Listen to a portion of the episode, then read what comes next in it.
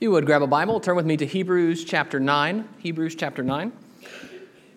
We'll be focusing our attention in this part of our worship on this section in Hebrews. So it would be good for you to have a Bible open to that place, Hebrews chapter 9. Taryn, it's hard to preach after we sing that song. Makes me want to go real low, I guess, but uh, not that I can do that very well. Uh, appreciate Taryn and the work he's done in trying to focus our minds. As Taryn mentioned, uh, we're doing things a little bit different this morning because this is our fifth Sunday. And on the fifth Sunday of the month, the elders have decided that we're going to make that a focused service where we pay attention in a special way to the Lord's Supper.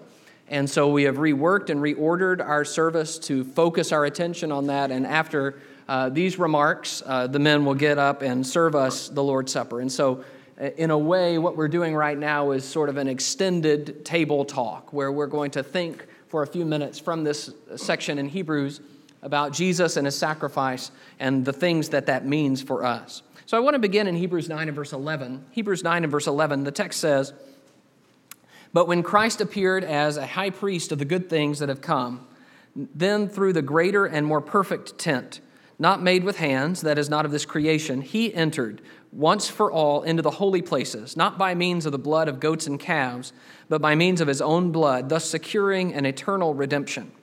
For if the blood of goats and bulls and the sprinkling of defiled persons with the ashes of a heifer sanctify for the purification of the flesh, how much more will the blood of Christ, who through the eternal Spirit offered himself without blemish to God, purify our conscience from dead works to serve the living God? What happened when Jesus died? You can answer that question in a lot of ways, and the writers of the New Testament do.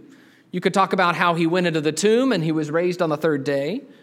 You could describe it as he bore our sins in his body on the tree, as Peter does. He took away the law of commandments and nailed it to the cross, Paul says in Ephesians 2. He made peace between Jew and Gentile. He opened up a new way of salvation. All of those are accurate. But the Hebrew writer, if you were to ask him that question, what happened when Jesus died, he would picture that in terms of the Day of Atonement. That day in the Hebrew law, the law of Moses, in which sacrifices were made and atonement was made for the people. We often forget, because we don't live under the Mosaic system, that God did reveal a way for people to deal with sin through sacrifice before Jesus.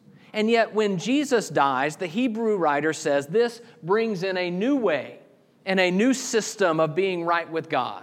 And by definition, the fact that we needed a new way means that there was something wrong with the old way. And that is something that the Hebrew writer says repeatedly. Turn with me back to Hebrews chapter 7. In Hebrews 7, the way he describes that failure in the old way or the law of Moses is that the old way could not make us perfect. Hebrews chapter 7 and verse 18.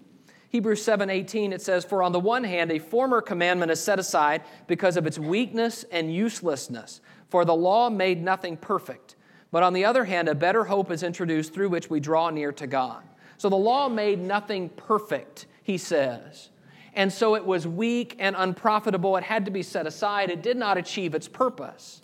But that might make you wonder well, how could God reveal a law that was weak and imperfect? I mean, God is God. How could He not know that that law would be weak and imperfect? But the Hebrew writer is actually making the argument that the problem was not with the law, but with us, the people who were trying to live by the law. Turn the page to Hebrews 8. In Hebrews 8 and verse 6, Hebrews 8 and verse 6, he says, But as it is, Christ has obtained a ministry that is as much more excellent than the old, as the covenant he mediates is better, since it is enacted on better promises. For if that first covenant had been faultless, there would have been no occasion to look for a second. So he describes the first covenant as full of fault. If it had been faultless, we wouldn't need a second. But look at verse 8. He says, For he finds fault with them. You see, the problem was not with the law, the problem was with the people who would not keep the law, who were unable to keep up with the law and therefore had no provision through which they could be made perfect. So the problem is not the covenant, and I don't want you to think anything like that as we go through our exercises this morning. That what God did was to bring something because the first time He tried, He didn't get it right, and the second time He did. It is rather the first time we couldn't do it right. And so the second time, God made special provision for our imperfection. Turn with me to Hebrews 9 now and verse 9. He goes on to say this Hebrews 9 and verse 9. It is symbolic for the present age, and according to this arrangement, gifts and sacrifices are offered that cannot perfect the conscience of the worshiper, but deal only with food and drink and various washings, regulations for the body imposed until the time of Reformation.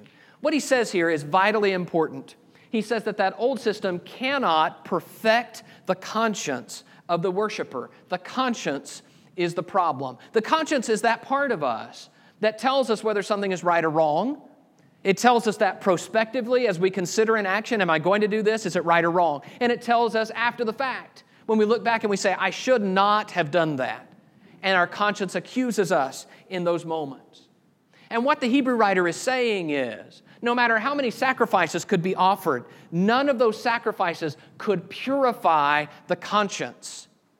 We still knew, no matter how many animals we killed and offered, that we had done wrong. We did not feel right about our sin. So, if we were to ask the Hebrew writer what happened when Jesus died, his answer would be Jesus finally purified the conscience. And I want to talk about that for a few minutes in this part of our worship. I want us to examine a couple of reasons why that is true, and I want us to track with the Hebrew writer's argument through all of this. So, the first thing he would say is that the conscience can now be purified because we have a high priest who can purify us. The high priest is the one who goes in on behalf of the people in the Levitical system. He is, in a way, a representative and a mediator of the people who goes before God. And it is awfully hard to have confidence in your right standing before God when it hinges on a person. What kind of person is he? Is he a young guy who's too naive, doesn't know what he's doing? Or maybe he's brash and, and cocky and arrogant? Or maybe he's an old guy and you begin to say, well, is he has he lost it? Is he still with it? You know, and then there is always, whether they're good or bad, young or old, the idea of no matter what he is, he's going to die. And what happens to me and the things he has bargained for me before God when he is dead? There is a problem when we go to God through men. And that problem is that we need a better high priest. Look in Hebrews chapter 7. This is what is said about Jesus. Hebrews chapter 7 and verse 11. Now, if perfection, Hebrews 7 11, if perfection had been attainable through the Levitical priesthood, remember that, that term again, if we could have been perfect through that, for under it the people received the law, what further need would there have been for another priest to arise after the order of Melchizedek rather than one named after the order of Aaron?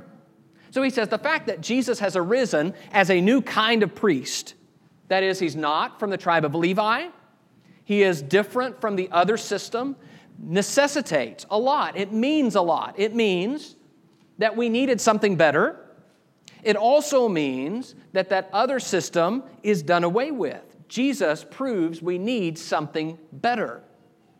In verse 15 of Hebrews 7, Verse 15, this becomes even more evident when another priest arises in the likeness of Melchizedek, who has become a priest not on the basis of a legal requirement concerning bodily descent, but by the power of an indestructible life.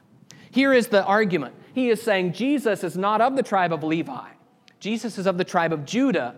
But the reason Jesus can be a high priest is not on the basis of his family lineage. The reason he is a high priest is because he never dies. That is the argument with the idea of Melchizedek. Melchizedek, someone who in the text of the scripture has no beginning or ending. And so Jesus is like him. He is a priest forever after the order of Melchizedek. And that matters to you and me. Look in verse 23. In verse 23, the former priests were many in number because they were prevented by death from continuing in office. But he holds his priesthood permanently because he continues forever. Consequently, he is able to save to the uttermost those who draw near to God through him, since he always lives to make intercession for them. So, the main problem, as I alluded to earlier, is that the priests just kept dying. They were men. And they died, and you get a new high priest, and a new high priest, and a new high priest. Can men really gain the favor of God for other men? That's the question. And it's a question that breeds tremendous uncertainty. It affects the conscience. Here is Jesus, though. He says, who can save to the uttermost. His office is always open. We can always go to God through him. And so he is able to completely save. Verse 26 For it was indeed fitting that we should have such a high priest, holy, innocent, unstained, separated from sinners, and exalted above the heavens. He has no need, like those high priests, to offer sacrifices daily, first for his own sins and then for those of the people, since he did this once for all when he offered up himself. For the law appoints men in their weakness as high priests, but the word of the oath, which came later than the law, appoints a son who has been made perfect forever. The law appoints men, he says, in their weakness to serve before God. But Jesus is not someone who serves in weakness. And so he doesn't have to go in and say, Here, Father, is the sacrifice for my sins and then for everyone else. He has no sin. He goes before God on our behalf as a high priest who can bring true purification. So, if we're talking about purifying the conscience, and we are, the conscience is the part of us that accuses us when we are guilty. And what I am saying is, our conscience is going to require that we feel that we are convinced that there is true purity in the one who is going before God for us. And Jesus is the only high priest who can do that, who goes not into the temple, but into heaven itself, not with the blood of animals, but with his own blood, so that we can know we have a different kind of high priest than the one under the Jewish system. The second thing we have, according to the Hebrew writer, is we have a promise that God will purify us, a promise that God's going to do this. This is in Hebrews chapter 8. So let's look a little further here. Hebrews 8 and verse 1. Now, the point in what we are saying is this we have such a high priest, one who is seated at the right hand of the throne of the majesty in heaven, a minister in the holy places, in the true tent that the Lord set up, not man. He is saying Jesus is there with God, in the presence of God, at the right hand of God interceding for us. He says this, though, in verse 6. In verse 6 of Hebrews 8, as it is, Christ has obtained a ministry that is as much more excellent than the old as the covenant he mediates is better, since it is enacted on better promises. So you see, he has a better ministry and a better covenant because it is based on better promises. And then he refers to the promise. So the promise that I'm going to talk about here and the promise that the Hebrew, talks, Hebrew writer talks about here begins in verse 7. It is a quotation from Jeremiah. I'm sorry, it begins in verse 8. For he finds fault with them when he says, Behold, the days are coming, declares the Lord, when I will establish a new covenant with the house of Israel and with the house of Judah not like the covenant that I made with their fathers on the day when I took them by the hand to bring them out of the land of Egypt. For they did not continue in my covenant, and so I showed no concern for them, declares the Lord. I want you to notice that, by the way, in verse 9. He does not say he found, they found fault with him, but he found fault with them because they refused to continue. Verse 10 For this is the covenant that I will make with the house of Israel after those days, declares the Lord. I will put my laws into their minds and write them on their hearts, and I will be their God, and they shall be my people. And they shall not teach each one his neighbor and each one his brother, saying, Know the Lord, for they shall all know me, from the least of them to the greatest. For I will be merciful toward their iniquities, and I will remember their sins no more. And speaking of a new covenant, he makes the first one obsolete, and what is becoming obsolete and growing old is ready to vanish away. Here is the promise God made I'm going to make a new covenant, I'm going to do something new. And knowing what we know about the difficulty man had keeping the old covenant, we're thankful for that. And the new thing, he says in verse 10 I'll put my laws in their minds and write them on their hearts. He says in verse 11, They shall all know me, from the least to the greatest. They won't need to be taught, know the Lord. They will all know me. I believe that what is described here by Jeremiah is the idea that there is going to be a new way to be right with God that's not based on being born in the right place or to the right parents. It's not something where we, we have to be taught about who we already are because it is something that we choose to believe in and submit to. We will know God because God will forgive our sins. And so he says there in verse 12, For I will be merciful toward their iniquities, and I will remember their sins no more. He will truly forgive, and that forgiveness will be a game changer. And everyone who experiences that will be a part of his people and a part of that new covenant.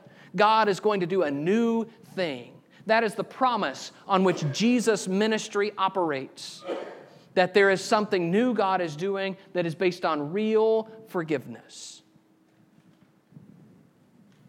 I will remember their deeds no more. It's a strong contrast to the old law. Because under the old law, sins were remembered. We're going to touch on this more in a moment. But what I mean by that is that as sacrifices were continually offered, year after year after year, there is proof in the continual offering that there was remembrance of sins. There was consciousness. We were aware that we had to go back and offer again and again and again. Something else was amiss in our relationship with God. And if we could just keep closing the gap again and again and again, and always that perfection, that purity, that conscience that we wanted to have was always one more step away, one more year away, one more thing away. Yet in Jesus, we see God's promise of a better way fulfilled. We see real forgiveness. We see real forgetfulness of sin from God and from us. So when I see Jesus, I know I have the promise God has given me. And the third thing we have is we have a sacrifice that can purify us. The heart of his argument is that Jesus offers something that the Old Testament sacrifices, all those bulls and goats, could never really provide. Look in Hebrews 9 with me, beginning in verse 6. Hebrews 9 and verse 6. These preparations having thus been made, the priests go regularly into the first section, performing their ritual duties. But into the second, only the high priest goes, and he but once a year and not without taking blood, which he offers for himself and for the unintentional sins of the people. By this, the Holy Spirit indicates that the way into the holy places is not yet opened as long as the first section is still standing, which is symbolic for the present age. According to this arrangement, gifts and sacrifices are offered that cannot perfect the conscience of the worshiper, but deal only with food and drink and various washings, regulations for the body imposed until the time of Reformation. Here, the Hebrew writer describes the Day of Atonement that day once a year where atonement was made for the children of Israel. And he describes it as the priest having to go in, only the high priest, into that holy place, and only once a year, and only with blood for his sins and blood for the people's sins. And he would approach God once a year, and only him. He would bring the blood of a bull for himself, the blood of a goat for the people. And a Hebrew writer who probably had witnessed that scene so many times. The Hebrew writer says something powerful here. He says in verse 9, according to this arrangement, gifts and sacrifices are offered that cannot perfect the conscience of the worshiper. That those things, as he watched them being done, he knew there was something missing about how it affected the people who were supposed to be cleansed by this. He said they could not perfect the conscience. And then he comes to Christ in verse 11.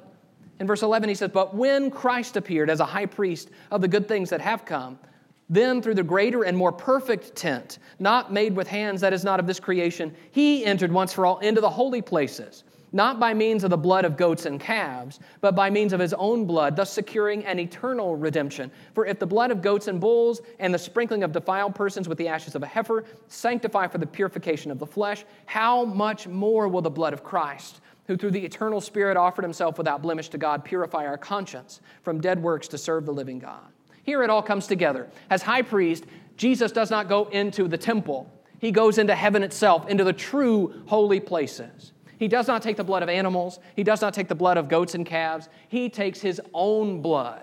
He secures an eternal redemption. It does not need to be repeated every year. Every year, let's offer the sacrifice again and again and again. It is a once for all sacrifice because it achieves what all the sacrifices were trying to achieve the true purity, not only of the body, but of the conscience. And he asked the question you know, if animal blood did something for people to make them clean, how much more will the blood of the perfect Lamb of God, the Son of God, purify the conscience?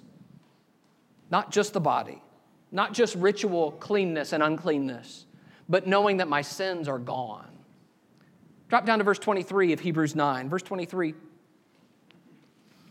Thus it was necessary for the copies of the heavenly things to be purified with these rites, but the heavenly things themselves with better sacrifices than these. For Christ has entered not into holy places made with hands, which are copies of the true things, but into heaven itself, now to appear in the presence of God on our behalf.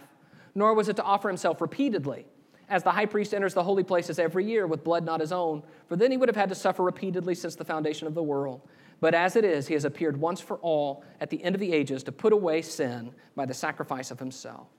So Jesus has gone into heaven himself with his, itself with his own blood to bring real purity. Look in chapter 10 and verse 1. Chapter 10 and verse 1 For since the law has but a shadow of the good things to come, instead of the true form of these realities, it can never, by the same sacrifices that are offered continually year every year, make perfect those who draw near.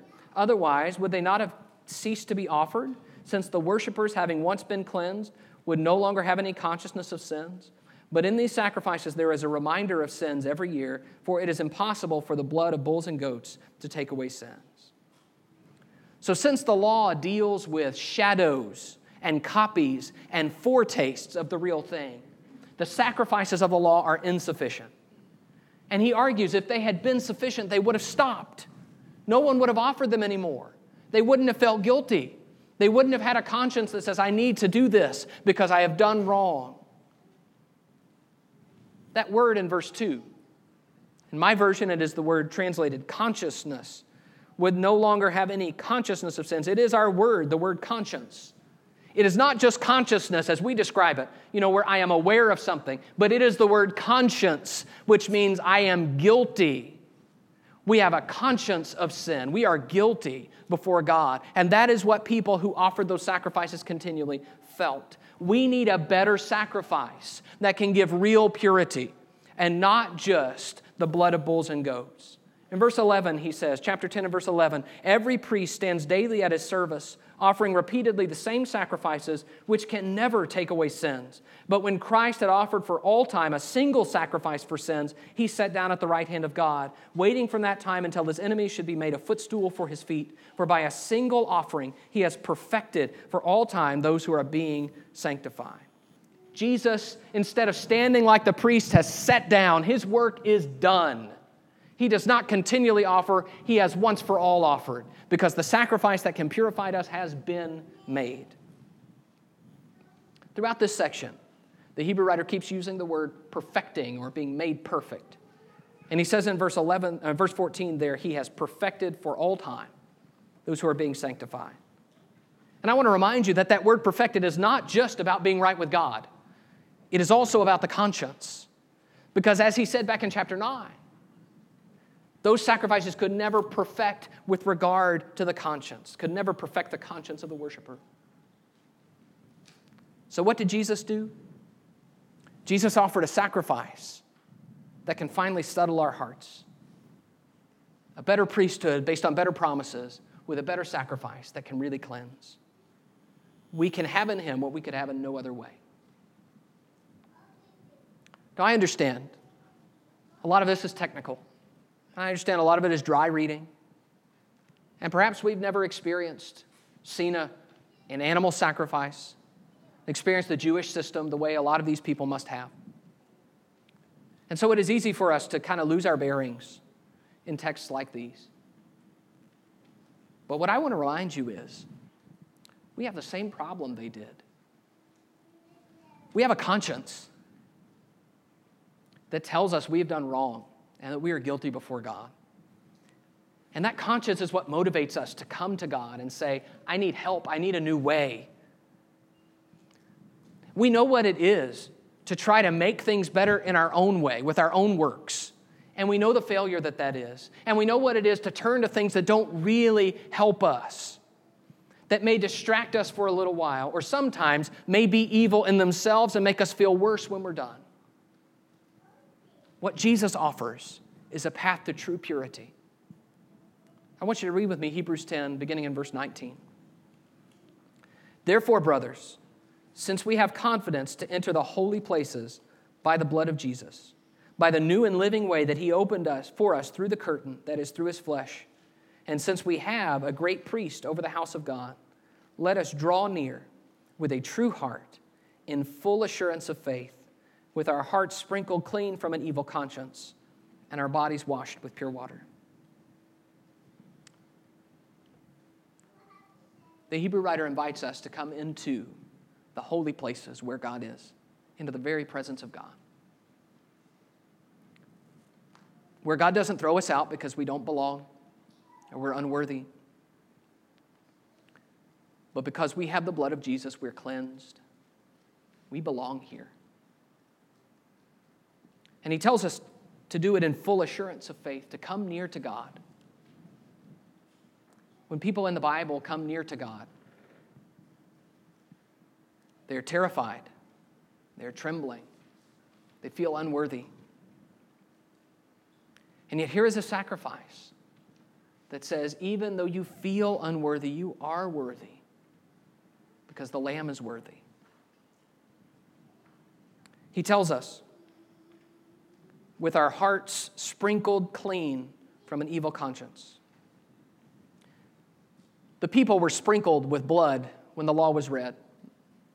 Aaron and his sons were sprinkled with blood and oil when they were set aside to their work. The idea of sprinkling is the idea of cleansing. And he says we can approach the presence of God because we no longer have a heart that accuses us. Our hearts are sprinkled clean. God has forgiven us. We are not the people we used to be. We are new creatures in Christ. And we can come into his presence in the confidence not of ourselves, but of our Savior. He also says that our bodies are washed with pure water, just like the priests had ceremonial washings that they would do before they came into the presence of God. We have been baptized and washed in the water and in the blood of Jesus. And so I say to you, brothers and sisters, we're in the presence of God. We enter in. And as we eat this meal together in remembrance of a God who loves us that much, we have to give thanks because we know we don't deserve any of this. That were we born in another time, before the coming of Jesus, we would have only yearned for what we now experience. We are blessed. We remember where we are in the presence of God as we commune with Him and with one another. We remember the guilt that we carried. We remember the pain of a guilty conscience. And we celebrate and sing the praise of the death, that sacrifice that makes where we are right now possible. So I invite you to think about these things as we partake of the Lord's Supper, to proclaim his death until he comes again. I'll invite the men to come forward and serve us. We would open a Bible to Hebrews 10. Hebrews chapter 10. I appreciate so much the uh, effort that's been made this morning to focus our worship service and appreciate all those who involved in the planning and execution of that. I appreciate all of you for worshiping God with me. It's been an encouragement to me. Uh, I have not said anything. I want to say this. I appreciate so much that we have visitors with us. Thank you for being here. We always want you to feel welcome, and we hope that uh, you've enjoyed being here and worshiping God in this way. We hope it's been beneficial to you. But most of all, we want it to be pleasing to God. And uh, we are thankful that you've joined us in doing that. This is also uh, the last time I'm going to have an opportunity to speak. So I want to say this. This is sort of in the realm of the public service announcement. But uh, starting on Wednesday night, I'm going to be teaching a marriage class in the back. And we're doing that for the next three months and it's going to be each Sunday and Wednesday, uh, each Sunday morning at 9:45, each Wednesday night at 7, in the back classroom. And uh, that is a class that is not just for the newly married, it is definitely for the newly married. It is not just for those who have been married for, I don't know, 20 years or so, but it is definitely for those who have been married 20 years or so. It is not just for those who have been married for 40 plus years, but it is definitely for those who have been married 40 plus years. Uh, it is not just for those who haven't been married, but it is definitely for those who have not yet been married. Uh, I want everybody to come if you can, uh, because I think it will be an encouraging thing and we can grow together as we study God's Word and think about how we live out God's Word in our marriages. Uh, all right, Hebrews chapter 10. I want to read verse 23, where the Hebrew writer applies some of the things that we've been talking about this morning. Hebrews 10 23. Let us hold fast the confession of our hope without wavering, for he who promised is faithful. And let us consider how to stir up one another to love and good works, not neglecting to meet together, as is the habit of some, but encouraging one another, and all the more as you see the day drawing near. It would be a great tragedy if we were to think about all that we have thought about this morning about our needs, the need of our conscience to be pure, the need for a sacrifice and a Savior, and we have communed together as we've eaten the Lord's Supper and celebrated what Jesus has done for us, and then to leave unchanged by that would be a great tragedy. And so there are two things that the Hebrew writer says we need to focus our attention on, having thought these thoughts. The first of those has to do with, in verse 23, let us hold fast our confession without wavering, for he who promised is faithful. Hold fast is a word we don't use very much. Um, we don't tell each other, come hold fast to me. Uh, we don't use that language, and so it's one that needs some interpreting. It is the idea of clinging, it's the idea of sticking to, that we are going to keep our commitment to the Lord. And so this morning we have taken time to to still the voices of the world and to come into this building and to worship God together and to sort of renew who we are and what we're doing. And so I want to encourage you as you leave this building in this time that we've set aside to hold fast to the hope that you have without wavering because God has not changed. He who promised still remains faithful. He's going to do what he said he would do. And so we're going to have opportunities this week in our interactions with other people to represent the faith that we have and the hope that we have in Jesus, in our interactions with other people, in the way we use our time, whether we're willing to set aside time to think about God's Word, to study together, to pray to God. We're going to have opportunities to think about as we engage with the people of the world, the people in our workplaces and in our schools and in our families. We're going to have an opportunity to show that we are believers in Jesus or to show that we're not.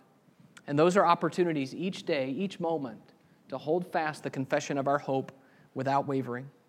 The other thing he tells us to do in verse 24 is to consider how to stir up one another to love and good works. This is the idea that we think about other people and how we can make other people better, specifically our brothers and sisters in Christ. We're going to have an opportunity in a moment when the amens are said and we're, we're dismissed we're going to have an opportunity to talk for a little while with one another and, and see how we're doing and see what's going on in one another's lives. But those opportunities are not going to stop just because we're not together in this building. And we can, at any moment, think about, pick up the phone to encourage, go see one another, and think about how we can make one another stirred up to love and good works, how I can encourage someone. That is a thought that comes from having communed with God and also having communed with one another. So he says, Don't forsake the assembling of yourselves together. That is, we need to be together so we can know one another and know how we can serve each other. But the command here is to consider, to think about. And so I want to encourage us as we leave this building don't let this be the last time you think about your brethren this week. Don't let this be the last time you think about what's going on in somebody's life that you know about. How can you pray for them? How can you reach out to them? How can you serve them? Through this week. And so I want you to think about these things.